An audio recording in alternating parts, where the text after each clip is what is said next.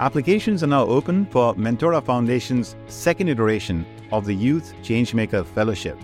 Mentora Foundation is the non-profit arm of Mentora Institute. Its mission is to develop a fellowship of global changemakers across disciplines who are committed to building a principled world by strengthening the mental, moral, and social fibers in their families, organizations, communities, and nations, beginning with their own self. Guided by the Mentora Institute faculty and team, the goal of the Youth Changemaker Fellowship is to equip highly committed and talented youth with the insights, skills, and experiences needed to help them in the years ahead to bring positive and deep change in the values and practices of whatever discipline they choose, whether it's law or medicine, politics, arts, science, or business. Along the way, the fellowship will invite these fellows to strengthen their own character and build a strong foundation at their core. If you are an aspiring changemaker currently pursuing your undergraduate studies, then I invite you to visit our website, mentora.foundation. Learn more about the fellowship, and if it resonates with you, please send us your application. If you know of someone in your circle of friends and family who could benefit from this fellowship, then I encourage you to share this with them as well. Thank you.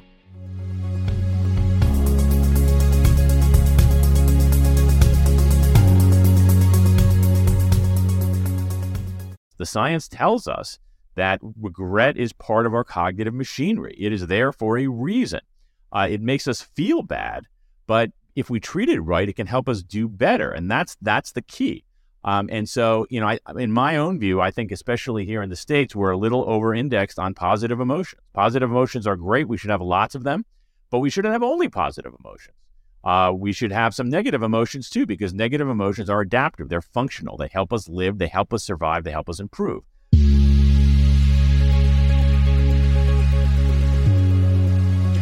Greetings and a warm welcome to all of you to Intersections, where our goal is to dissolve the boundaries in order to allow us to have a more expansive attunement with the laws of human nature and with our own potential individually and collectively. Today, it is my great joy to have with us Daniel Pink. Um, Dan has invested his career and life in exploring the science of human potential, of human nature, deep diving into a whole range of different topics that uh, have provided much insights, illumination, and inspiration to me and countless others. Um, he got his bachelor's from Northwestern University, where he was a Truman Scholar.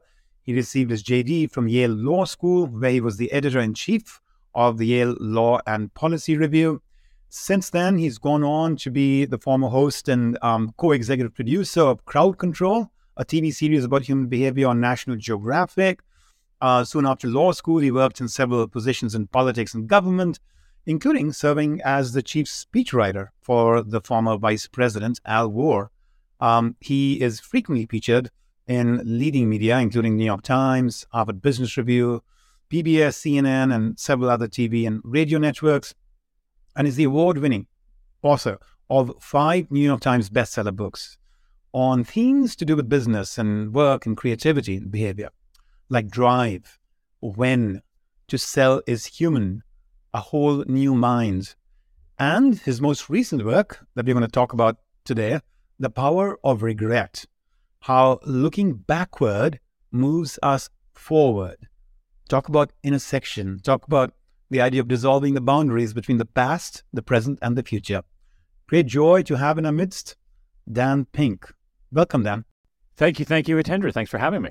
I want to start by highlighting um, an interesting point of intersection, in a sense, between your path in life and mine. And um, when I was reading your book, um, you know, you shared the story, which is so beautiful, around how um, and powerful, around how you go to Yale Law School and you somehow end up feeling like a little bit of a misfit, right? Um, and not feeling like it's the real you. It's really giving you the stimulation that you really need. At some point, you discover that, and you almost feel like, like a sense of regret about that. And at the same time, you end up having something really beautiful occur and manifest in your life on the basis of that time you spent there. Um, what was that, Dan, by the way? Well, I met my wife in law school uh, which is the main thing that I got out of the whole experience. And you know, as you as you say, when you look back on your life, um, you know, there's some things that you wish you had done, some things you wish you hadn't done, some things you wish you had done differently. And I think that if and it's an interesting kind of metaphysical puzzle that if I had my life to live over again, would I have gone to law school? Probably not. But if the only way I could meet my wife was to go to law school, I would totally do it again. And that is um, such a cool story. Such a cool story. So I had something almost similar happen to me. I ended up coming probably around the same time as you, since I think we're not that dissimilar in age, um, for graduate school right after college. And when I look back, I also ended up feeling at that point that, you know what, it wasn't really the ideal vocation for me. I did a PhD in business analytics and um, I'd taken a break from school for a couple of years. When I came back to finish my PhD, that's the time I met my wife as well. And so I do feel very grateful for that period in my life, even though it didn't yield necessarily the qualification that, you know, has mattered most to me in my life, but it did yield something so much more profound and deep and beautiful. But then the the other commonality in our pathways there is that when I uh, packed my bags from India and came to the United States, um, the first graduate school environment I came to was actually Yale. Um, and it was the year 1988 89. Did you happen to be there that year or did you yeah. come there? Yeah. yeah, yeah, yeah. So there we were. We were probably, you know, hanging out in some of the similar streets and I don't know, Naples Pizza Right. or Wawa Right. Market or, you know, Right. Helen Hadley Hall or, you know, AGS or something. But um, so that, but then I transferred in my case to MIT and I ended up um, pursuing my PhD at MIT a year later. So that was probably the only time we might have overlapped, you know, at Yale for that year.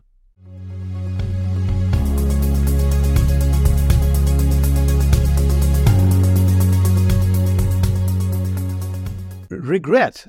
That's the theme of your book. You have in the past also zeroed in on, you know, one profound, key, deep, thought provoking theme, uh, whether it's about human motivation or the timing of events or what have you. What is it that made you, of the plethora of ideas and thoughts and issues out there, zoom in on regret this time round? It was largely because I had regrets of my own. And so I think that's one big part of it. The second big part of it was that I was at a point in my life where, to my surprise, I had room to look backward. Um, you know, I went from, in a lot of work situations, from being the youngest person in the room to no longer being the youngest person in the room. And I had sort of markers in my own family life, for instance, a daughter graduating from university that made me just stop and take stock and look back and say, whoa, that was well, some time has passed. And when, like any human being, when I look backward, there were things that, as I was mentioning earlier, there are things that I wish I had done. There were things I wish I hadn't done. There were things I wish I had done differently.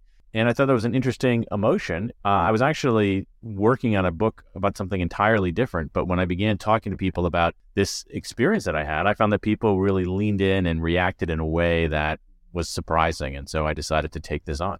I mean, there's an old adage, you know, from academe, from the academic world, you know, all research is me search. So at some level, that's part of what's going on here. you know, kudos for taking this on. And then you didn't just take this on; you took it on with a vengeance. I mean, that um, that survey that you all did um, is rich and uh, has uncovered so much, as you've uh, covered in the book. Can you talk a little bit about what sort of uh, led you down that path of data collection? Sure, sure. So, so for this book, um, I ended up pursue ba- basically the to try to figure, try to crack the code on this emotion. I, I, I, had three strategies, three different approaches, and um, and I wasn't sure exactly what each of them was going to yield. But my my hunch, my guess was that if I tried all three, something would work, and that ended up being the case. Although I was surprised a little bit about how things turned out. So, one path was to look at the existing academic research on this emotion of regret. And this is research done over the last 60 years or so. Um, a lot of it in social psychology, some of it in developmental psychology, uh, some of it in cognitive science, some of it in neuroscience. And so, what is what is you know a half century of academic research tell us about this emotion? That was part one. That that's one part of it. The second thing that I did is I did a very large public opinion survey of the U.S. population, and for this, it was a pretty I mean, I, am very proud of this piece of research. It didn't yield nearly as much as I thought, but I thought the project itself was was, was well done.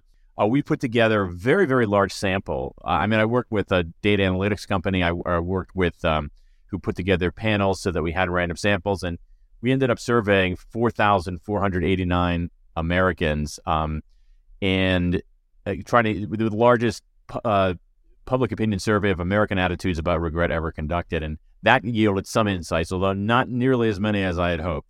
And then finally, last but not least, I also did a qualitative piece of research, uh, which is called the World Regret Survey, where I simply invited people around the world to submit one of their big regrets. And to date, we have a database of over, we're now over 24,000 regrets from people in 109 countries. It's very moving, actually, to read some of those um, expressions of people's regrets. Yeah, I mean, um... yeah, absolutely, absolutely. It's it's you know each of those 24,000 regrets is kind of a kind of a, a, a super concentrated mini autobiography. Uh, and they're moving is a good word for it. They don't bring you down. They don't necessarily bring you up, but they touch you uh, in in ways that uh, other kinds of material does not. I mean, you know, we're living in a time when there is so much tension and stress and you know divisions and quick rush to judgments and all of that in our social fabric and and yet when i read something like that and i'm assuming you know it cuts across right? It cuts across all of those groups you know that are otherwise like going into fistfights and more with each other. But like you look at that and see like wow you know at its core humanity has so much sweetness purity a desire to be good and to do the right thing and to be courageous and all of that. They may not be able to live up to it every given day. But yeah. when you look at um, that that database you know it, it reveals the yeah anyway so i that's so so again i mean you know I think that you can. I, I, mean, I think that that is the conclusion that I came to. I think what you're making, you're making in some ways two different points. They're related. One of them is: Are there attributes of the human condition that are universal, that transcend the typical superficial things that we tend to uh, f- focus on? Nationality, gender, race. Um, and what I found, both in the qualitative survey and in the quantitative survey, is that I feel like there were some pretty significant universals. There were obviously there there were some differences demographically, but not nearly as much as I thought. In fact, going back to that quantitative survey, uh, the reason that I did such a large sample was because so, so so I could have I could oversample in certain subgroups and draw conclusions about say you know yeah. African American regrets different from white Americans regrets different from Asian American regrets different from women's regrets different from yeah. And I didn't find that much as I said before. So so so one part is is, is universal but the, the second part is like what is universal? What are the universals? And I do think that there is a universal kind of, I think, a more generous view of the human condition. Um, this uh, our desire for goodness and love, uh, and you know, I, I think there's a. T- I mean, it's been a debate in philosophy for a long time. It's sort of what is the core of human nature? Is it, you know, red in tooth and claw? Is it treacherous or is it generous and kind and noble? And obviously it's both, it's a mix, but I actually tilt a little bit more toward the idea that, that our fundamental nature is is good. One way to organize and structure that that you've discovered is from the work of one of my colleagues here at Columbia, uh, Tory Higgins, right? And you talk about the ought self versus the ideal self versus the actual self. Exactly. That, that's another way of thinking through. That's another way of thinking through who we are. As you know, and as you said summarize very concisely, you know, we have this idea that you know the actual self is who we look at in the mirror. The ideal self is is in some ways who we aspire to be, and the ought self is who we think we should be. And those end up those categories ended up being fairly consistent with what I found looking at these this massive number of qualitative regrets, basically just you know twenty four thousand individual autobiographies. Because what I found is that uh, these regrets grouped into four key categories. Uh, and those categories, I think, map pretty well to Higgins's notion, particularly of the ideal and the ought self. So let's maybe unpack that for a moment. So as I think about it, uh, is it fair to say that the um, ought self, uh, the one that you should be, is based on things you inherit from society, from the world around you, where there are certain norms and expectations of what good looks like, what you know, what, what a good yeah, human being looks like. And then the ideal self, is that more what your innate yearnings are? I don't know. It's an interesting question. I'm not sure. I, I actually don't. I, I, actually am not certain. I mean, I can tell you what I saw. I really don't know. Uh, what I can tell you what I saw with with my own stuff, which is that there were. Um, so so one category. I'll give you an example. One category of regrets were uh, were moral regrets. It was a small cat, smallest category. of My four big categories. My moral regrets, which is basically if only I'd done the right thing. So you're at a juncture in your life. You can do the right thing. You can do the wrong thing. People do the wrong thing. Most of us regret it. Now, what constitutes the wrong thing is complicated because we don't have that kind of universality. So let me give you an example. So if we go to uh, moral foundations theory, this idea that there is a set of values that are pretty consistent across cultures, but that they're not necessarily shared by all. So, so for instance, we generally think that it's if you harm somebody else in an unwarranted way, that's bad. Everybody agrees with that. But when it comes to things like duty, respect for authority, respect for purity, respect for th- sanctity, there's there's kind of a divide. So, um, so we have people who give me an example. We have people who regret, a lot of people around the world regret bullying other people uh, earlier in their life. I was surprised by the numbers of bullying regrets that we had. These are, again, these are not people who are on the receiving end of the bullying. These right. are people who are on the delivery end of the bullying. Yeah. I, I, I, was blown away by how many people regretted that. So that's something that pretty clearly is the wrong thing to do. You're harming someone in an unjustified way. Now, here's where it gets more complicated. Uh, I had some people in the United States whose big regret was they didn't serve in the military. Why didn't they serve in the military? They, they, they why did they regret that? Because they felt like they had an honor. It was it was it was sure. their obligation as a citizen to do that. And there's some people who say, well, that's not a regret. And my view on that is like you don't get to t- you don't get to say that. That these are people for whom the moral duty of honor and yeah. obligation are extremely important.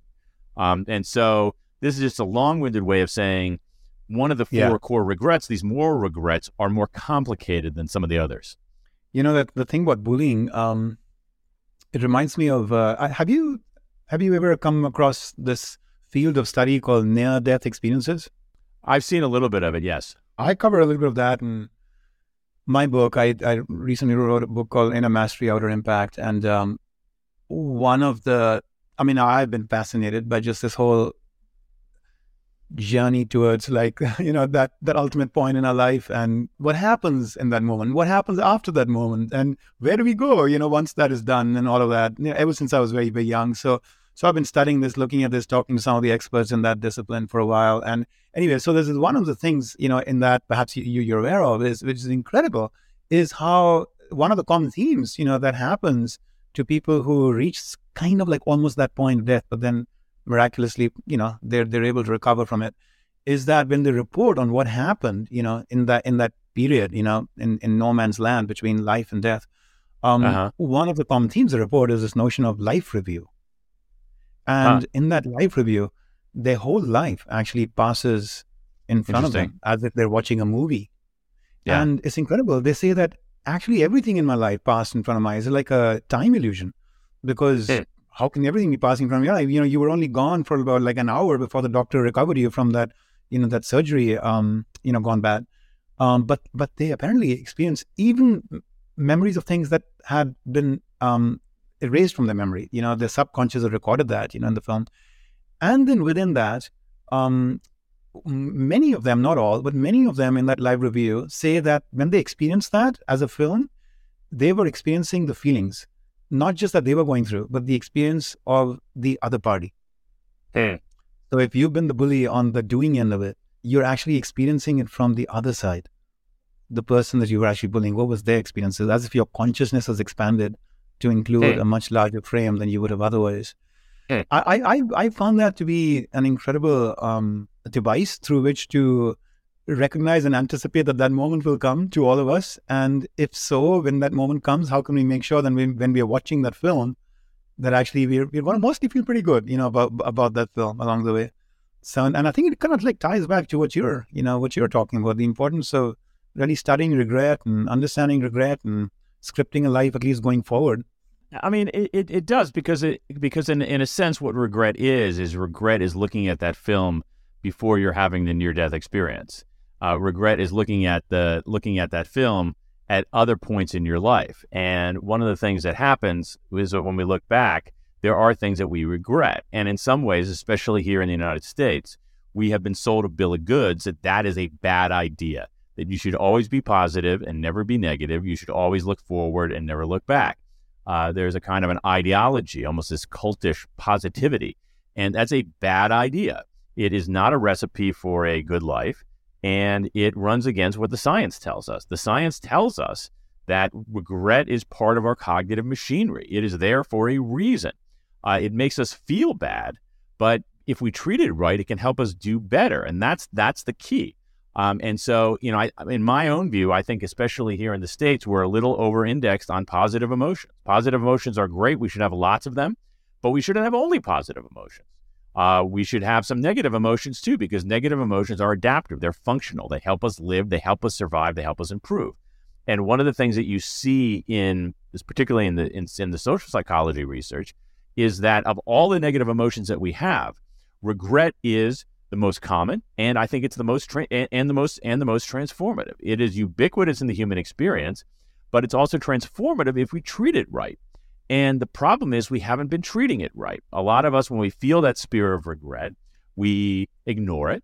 We say, oh, no, forget about it. Never look backward. Never look backward. I'll wait till my near death experience before I watch the film. Um, so, so, and that's a that's a bad idea. Um, uh, and and but what also happens sometimes when people look back is since they don't know how to process those events, since they don't know how to evaluate those what happened to them, interrogate what happened to them, make sense of what happened to them, they feel bad. They get brought down by it. So they ruminate on their regrets. They wallow in their regrets. That's a bad idea, too. What we want to do is we want to confront our regrets, use them as information, as signal, as data. And when we do that, we have, uh, once again, evidence, evidence, evidence, evidence, evidence that if we treat our regrets properly, they can be transformative. I, I think about it from a business school perspective. Uh, there's evidence from um, there's evidence that re- that regret processing regret healthily can make in a healthy way can make us better negotiators. It can help make us better strategists. It can help us avoid cognitive biases. Um, it can help us make better decisions. It can help us become better problem solvers. And so we have this emotion that is aversive, but it is transformative. And we haven't been taught the ways to take that negative emotion and turn it into something positive. There's a there's a story you share in the book, um, which in a very touching way I think reveals the power of what you just said. You know, taking regrets and using it in just the right way to connect with it, not ignore it, but also use it as a force for good. You know, in your own life. And this is, um, you know, I mean, you have so many beautiful stories in the book, both from your own career and life and uh, those of others, like from the surveys that you've done. Um, the one that I was just you know, thinking about is Abby Henderson you know, that behavioral health researcher yep. who um, shared, you know, shared something about, you know, one of her big regrets. Um, are you open to sharing that story with our audience? Sure. Sure. No, yeah. just so so just to give it just to show my work here a little bit. So what I did in the World Regret Survey, this giant qualitative collection of regrets, is that I invited people around the world to submit a, a, a regret that they had. Uh, I asked only for their location, um, you know, their geography. I asked their age. I asked their gender identity. Uh, but I gave people the option to include their email address if they wanted to be contacted for a follow up interview. And huge numbers of people did, way more than I ever expected. And Abby was one of the people who I did a follow up interview with. And so she had this uh, pretty interesting kind of um, uh, uh connection regret in that she, when she was growing up, her grandparents would come. She she grew up in Arizona. Her grandparents were from Indiana, and her grandparents would come and visit her for several months in the summer, and she hated it as a kid. She thought her grandparents were annoying. She, they thought that they were busybodies. They were pestering her. They were asking her questions, and um, and she really didn't like them being there. And then, you know, as a young adult, her grandparents passed away, and suddenly she said, "Oh my God, I blew it. I didn't hear their stories. I didn't get a chance to know them. They led such interesting lives, and here I was, this petulant kid." Dismissing them, this is a big mistake. And so here's what she did she looked backward and said, if only I had treated my grandparents better, if only I had heard my grandparents' stories, okay? She felt bad. Now, the question is, what does she do with that bad feeling? She could say, ah, no, it doesn't matter. Always look forward. Not a problem. Bad idea. She could say, oh my God, I'm the worst person in the world. But that itself is kind of indulgent too, because believe me, you're not the only petulant kid who didn't like hanging out with their grandparents. Or she can say, wait a second, I'm feeling bad about something that occurred in the past. What is that signal telling me? Um, and what the signal is telling me is that I actually value connection to family, and it's also instructing me on how to do different in the rest of my life. And so she very systematically began collecting the stories of her own parents because she wanted to avoid that terrible feeling in the future. And so this is a this is you know and and and this is this is a way that processing our regrets properly can help us make sense of our lives, can help us do better. And this is this is this is this is the paradox, not the paradox. This this is what makes it complicated. You know, my view, and I think the evidence is overwhelming in this, that regret clarifies what we value and instructs us on how to live better. Okay, it in- clarifies what we value and instructs us how to live better. So if you say to somebody, "I've got something that will clarify what uh, you, you know what you value and help you live better," people say, "Oh yeah, I'll take that." And I say, "Wait a second, but the thing is, it also makes you feel bad. Okay, it actually makes you feel bad. It's uh, and you say, "Well, I'll just take the first part," and that's not the offer. The offer is that this thing that actually makes you feel bad, because it makes you feel bad, it it transforms the way you see the world and the way you live your life. And so so we want the clarity and the instruction, but we don't want the negative feeling, but that is not the deal. That is not the deal. And this is the thing that makes regret difficult for people to wrap their minds around. That is, it's this thing that makes us feel bad, but if we treat it right, it helps us do better. And it also helps us avoid future regrets. I think in some ways, what you just told us is we have these outer teachers in life, whether school or experience, but then we have these inner teachers as well, you know, just the landscape of our feelings and the instinctual stirrings that arise from time to time and paying attention to those, honoring those, trying to understand and give meaning to those is a key part of this whole sort of machinery of getting regret to work, you know, for us as opposed to against us. You know, looking at our feelings and experiences from within, not just from without. Sure, but I, but I'll but I'll I'll see you and raise you on your point, Hitendra. I mean, the what you have is is the, those two those two worlds are not necessarily starkly divided. Uh, one of the big one of the big issues that we one of one of the big things that you see in behavior in general, but attitudes toward regret in particular, is this belief that our inner lives are somehow singular, exemplary, different from everybody else's, uh, the, and and when in fact they're actually pretty common.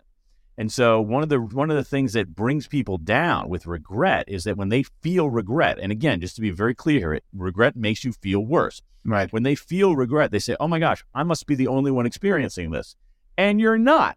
It, it is a you know it's a it's one of the most common emotions that uh, it's a co- common emotions that human beings have. We we suffer from a sort of an almost an egocentric pluralistic ignorance where we think somehow that we're different, woefully, massively different from everybody else, when in fact we're not. Uh, and and it goes back to what we were talking about earlier, which is that when you actually explore this emotion, this emotion that is part of our cognitive machinery, what it reveals are some universal attributes of the human condition. What do we want out of life? Who do we aspire to be? What constitutes a life well lived?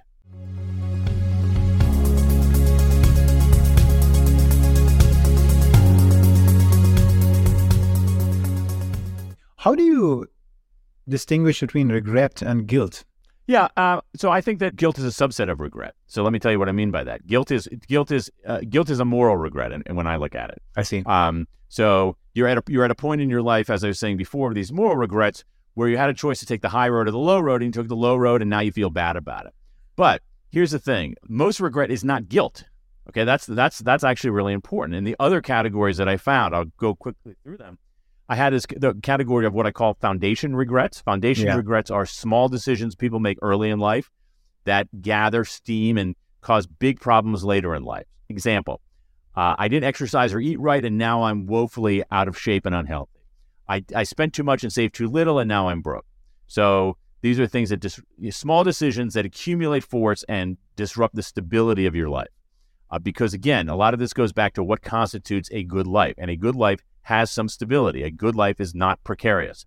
Second one, very very big category, way bigger than the moral regrets, uh, and and typically having nothing to do with guilt at all, is is what I call boldness regrets. Again, you're at a juncture. You can play it safe or you can take the chance. You can play it safe or you can take the chance. And overwhelmingly, when people do not take the chance, they regret it. Not all the time, but most of the time. And it doesn't really matter the domain of life that you're in. It could be, I regret, I got hundreds of people who regret not asking somebody out on a date 10 years ago, 20 years ago, 30 years ago. People who regret not traveling, not going on adventures, not starting a business, not speaking up. And so boldness regrets are a very, very large category that basically said, if only I'd taken the chance. And then finally, are uh, connection regrets, which are basic, which are about love and relationships, but not only romantic love. Um, a lot of the regrets about romantic love ended up uh, revolving around uh, essentially bad marriages. Um, you know, uh, uh, but but the big category of connection regrets was about relationships that came apart, that that that were intact or should have been intact, but that came apart, um, often very slowly. Um, and you want to reach out and you don't because you think it's going to be awkward. You want to reach out and you don't because you think the other side's not going to care, and you end up drifting apart from friends, from family, from uh, siblings, from people in your life who enrich it with with love. And, and again, not only um, romantic love. And so when we when we look at all of these kinds of regrets, what we see is that you know guilt is a is a subset of this very large category of, of, of regret. Most regrets are not guilt. Some are, uh, but but most regrets are not uh, are not guilt.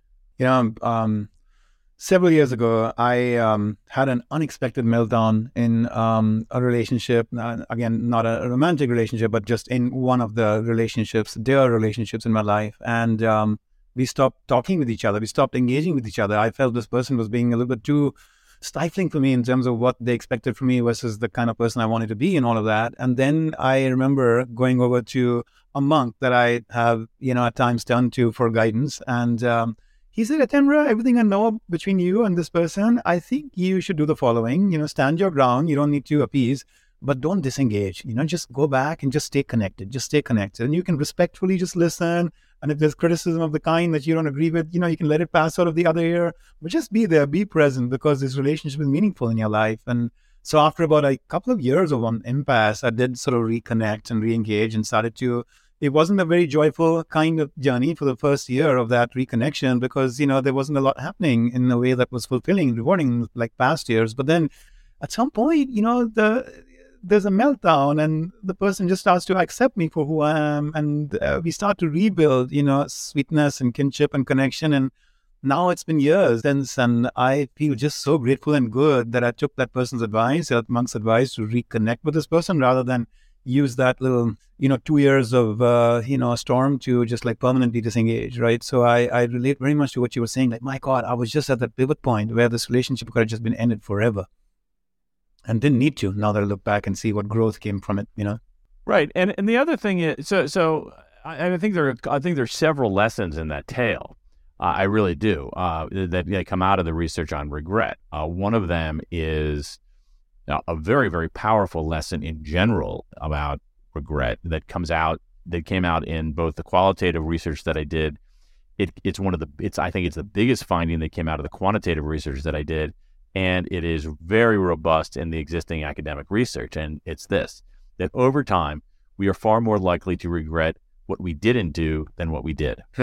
um, that and and guilt is almost always you're getting back to guilt. Guilt is always almost always not always, but but frequently something that we did. Guilt is usually because of an action, not always, but often because of an action. Right. Uh, but over time, we are much more likely to regret inaction over action. It's a very very very sturdy finding. um, and I think that the takeaway from that is that we should have a bias for action.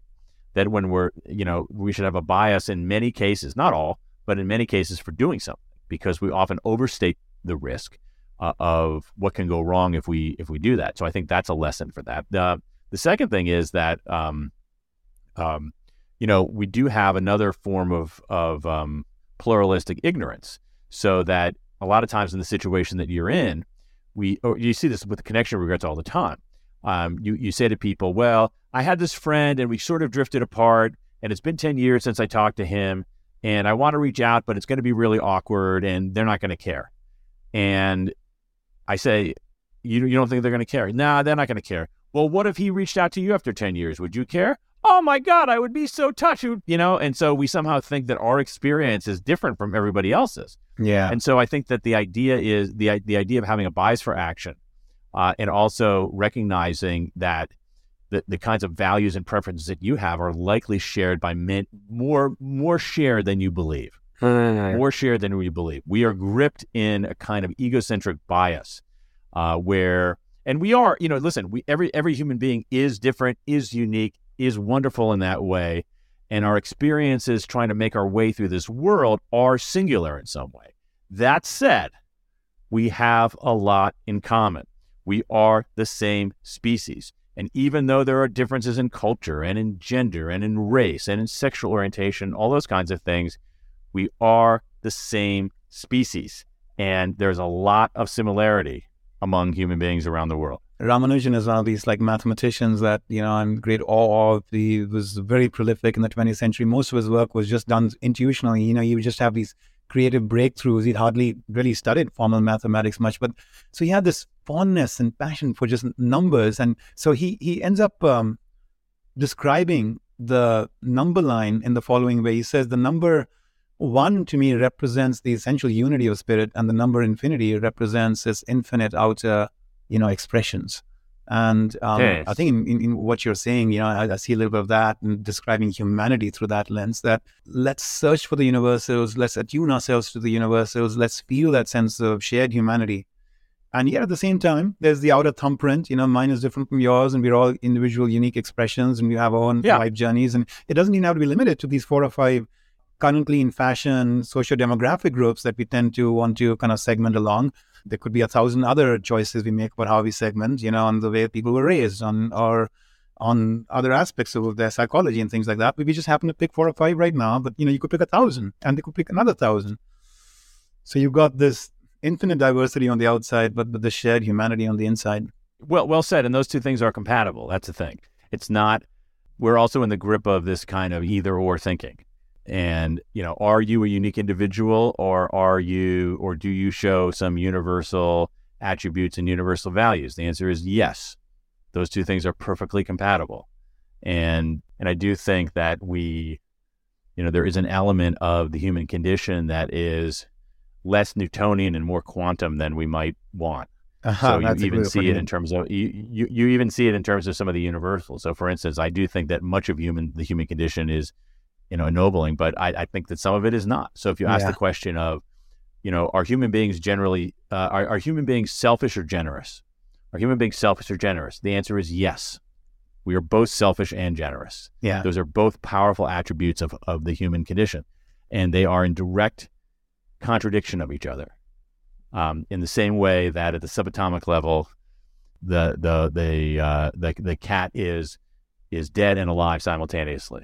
Yeah, and sometimes uh, I feel like it's not even that people can be divided into those that are evil and those that are good. It's not that across humanity you have this, but these are states, not traits. You know, and the same human being on a given day they might act evil for a couple of minutes, but then they might act good for another couple of minutes.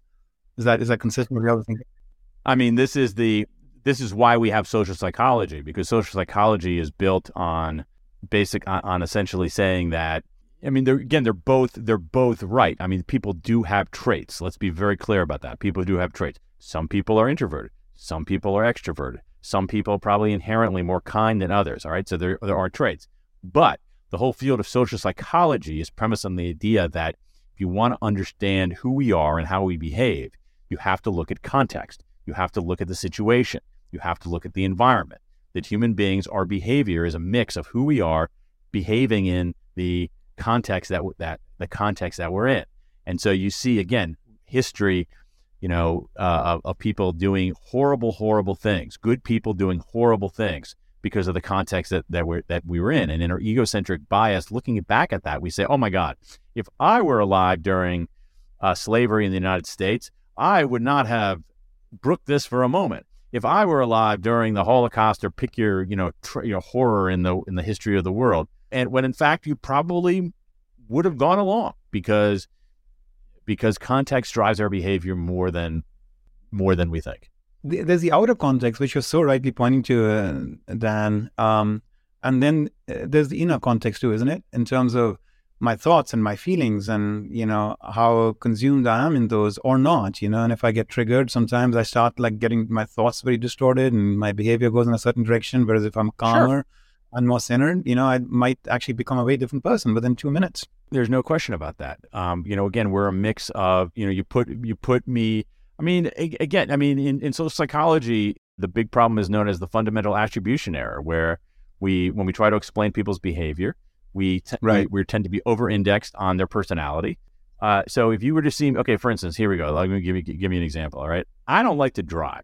All right, I find driving extremely frustrating, and so when I drive, I'm a pretty unpleasant person. I swear a lot. I get frustrated easily, somewhat hot headed. So if you were to see me only in the context of driving, you would see think that I was a total ass. Um, and but if you were to see me in almost any other realm of life, you wouldn't think that. And so if if your only glimpse of me is when I'm behind the wheel, you think this guy's a horrible human being. But if you were to if you were to see me in any other realm of life, you would say this guy's fine. And so this is the, you know, so we are the inter, you know, we, so so which one is the real me? I don't know because we behave differently in different contexts. And the nice me and the asshole me are perfectly compatible. They they inhabit the same uh, physical and metaphysical space. Thank you for that, uh, Daniel. And uh, you know, I loved the way you in your um, uh, it's to sell is human. Isn't that the name of the book? Uh, sell Yes. is human. Uh, you you talk about some of the latest research on how we can be extroverts and introverts at the same time and be ambiverts, and, and those who are ambiverts actually end up doing doing better. And So this notion of recognizing the fusion of opposites within us, you know, is uh, I think powerful, liberating, and can be quite you know quite an enabler of getting people to become more self-aware and ultimately self-regulated, right? Intentionally. Uh, that's a very good. That's a that's a great point. It's a great connection to some of the other things that we were talking about. So this idea of you know being ambiverted is is not my idea. It's been in the literature for hundred years. Um, um, you know, and but a lot of times we have this very binary way of thinking. You're either an introvert or an extrovert. When in fact that trait, and it is a trait, that trait exists on a spectrum. So down on one side are people who are extremely introverted, on the other side are people who are extremely extroverted. And most of us are neither one nor the other. We exist at different sp- spots along that spectrum, and the spot that we inhabit can be contextual.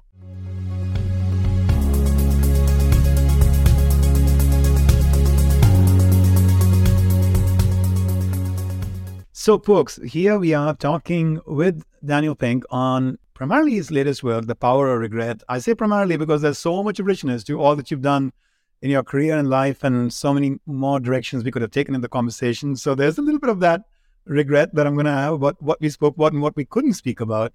but I'm glad we made a little bit of a foray into one of the other pieces of work that I found so illuminating. And and Drive is, by the way, the other, the other one that I've felt to be very, very rich. And and I think particularly today, when you think about sort of what's happening in the world of business, evolution of culture, and all of that, the notion of moving more to the intrinsics versus the extrinsics, the understanding of human motivation more from the inside out, which you've covered so well in Drive. I'm just trying to point our listeners to other parts of your work, which I think could be a tremendous insight to them. I think is very pertinent and timely for today. Um, but let me let me sort of synthesize something that I'm seeing in your work on regret, and then ask you uh, a question on uh, on that. So, um, as I see it, in looking at the power, the possibilities in regret, I'm seeing you talk about it at two levels. One is that guys, when you have something you regret in the past, don't disconnect from that feeling. Connect with that feeling, and then ask yourself, so now what am I going to make from it? And what am I going to learn from it? How am I going to do something differently, at least today or tomorrow, going forward, while I can't rescript the past? So there's one of that. But then the other thing you're also saying is that, hey, you know what? Now that you know what regret is makes you feel like and all of that, why not have a proactive view of your future path and anticipate the possibility that regret might come if you don't self-correct in a proactive way today yeah and so it's almost like it becomes like a guidepost a proactive regulating mechanism for the for the future Absolutely, I agree. Um, and and the thing is, it's like you know the way that we make that backward-looking decision is we you know we we don't um, we treat ourselves with compassion rather than contempt. Uh, we recognize that mistakes are part of the human condition. Uh, there's an argument to be made for talking about your regret, um, writing about your regret, because that's a form of sense making and is very important for us to take a step back and draw lessons from it. Uh, at the same time, though, as you're talking about anticipating regret, what we should be doing is we should be making, we should be anticipating the kind of regrets that we know we're going to have. Now, that's challenging because you can't anticipate. You you can um, you can try to maximize every future-oriented decision, which is a bad idea. What you should be doing is you should be trying to reduce regrets that we know you're going to have because you're like everybody else. Regrets about building a stable foundation, regrets about acting boldly, regrets about being moral, and regrets about love. Um, anything else, you know, what T-shirt did you wear today, or you know what what what what shirt should I wear tomorrow? Uh, let me anticipate what I'm going to regret the most. Who cares? It doesn't matter. You know, what am I going to have for lunch? What should what will I regret the most? Having you know a hamburger or macaroni and cheese for lunch? It doesn't matter. Uh, a lot of the decisions that we make don't matter, and that's something that people are find very very uncomfortable. That a lot of the decisions that we make in our lives ultimately don't matter very much, but there are a few that matter a lot, and so since we're since we don't have infinite computing capacity up here, what you know what you want to do is you want to actually do good enough on the minor insignificant decisions and really spend your time and your energy and your brain power on the on the big decisions, which again yeah. ultimately go around to stability and growth and love and and goodness. Stability, growth, love, and goodness are emerging from those four four kinds yeah. of regrets you talked about, right? Exactly. The foundational, the moral, yeah, the connection, and, and um, the what do you call them? The boosters, the the one that make you grow. Um, so here's a here's a, a conundrum. Um, when I look back at um, that moment in my life, um, which uh, links with your observation about you know being a Yale Law School student and at some point realizing that's really not the path you would really want to invest in and therefore feeling a sense of regret about that, um, which is kind of at some level a feeling that I had when I joined McKinsey and I was doing strategy consulting and I was saying like, what the hell did I do this PhD for? You know, it, it, it, I, I had to spend a year trying to kind of unlearn most of the stuff I'd learned in my PhD in order to kind of really fully shine in my strategy work at McKinsey. Um, and then later on, I did a startup in Silicon Valley. And then, you know, 15, 20 odd years uh, from now, I ended up going to academia and teaching and ultimately into the science of human nature and all of that. And I look back and say, like, what was it doing in Silicon Valley? What was it doing in McKinsey? What was it doing in mathematics and, you know, things I was doing? That said, that said, um, I have also had a growing realization that there were certain attributes and qualities that those experiences actually cultivated in me, Eh. which when I look back, they have stood me in very good stead. And, you know, so for example, for me, the analytic kind of training that I got in my PhD, I feel like I have approached the discipline of leadership and personal growth, which are my passions, you know, in the last several years, from that sense of keenness towards pausing and defining things in very precise ways, and almost breaking down to a mathematical formula, some of these fuzzy, mushy kinds of issues, in trying to look for patterns and structures, which is very, very much what mathematics is. You know, so that's an example the startup that I did, I mean, I made several errors there, you know, about like revenue projections and financial maths and hiring the wrong people versus the right people and all that. And now the last 10 odd years as I built my new, my Mentora Institute, you know, through which we do leadership and culture work, my heavens, you know, those emotional scars that I generated back then have actually been really helpful to make sure I don't instinctually go down the wrong paths, you know. So I almost felt like life was deliberately in those moments pushing me into certain experiences because it knew better than I did, you know, as to what my future held in store and what it needed to kind of like help embed in me. Anyway, that's like meaning making going on from my side. In your book, you talk a lot about the power of meaning making and storytelling and how we're both actors and authors at the same time. Um, but that's at least a kind of storytelling that I've personally found very, you know, um, very harmonizing, you know, for me in life to be able to connect the dots, you know, as Steve Jobs would have said, looking backward. Well, I mean, so, some of what you're talking, some of what you're talking about has roots in some person in research in personality psychology, where Dan McAdams at Northwestern has a theory of personality that's rooted in narrative, and he says there are two reigning kinds of narratives. One is called a, a contamination narrative. The other is called a redemption narrative. A contamination right. narrative is when things go from uh, good to bad, and a redemption narrative is one where things go from bad to good. And the more that we can frame and see our lives as redemption narratives so we take right. the bad in our lives and say, how can I extract from that and make it good? Uh, that seems to be a, uh, a, a, a, pattern for healthy living. So the more we, the more we, and that's up to us. Um, that I, I don't think that life is determining our fates. Um, what, what, I do think, it, I, and I think that we are determining our fates, but I think that we determine our fates in part by making sense of our early experiences and using those to as forms of redemption rather than forms of contamination.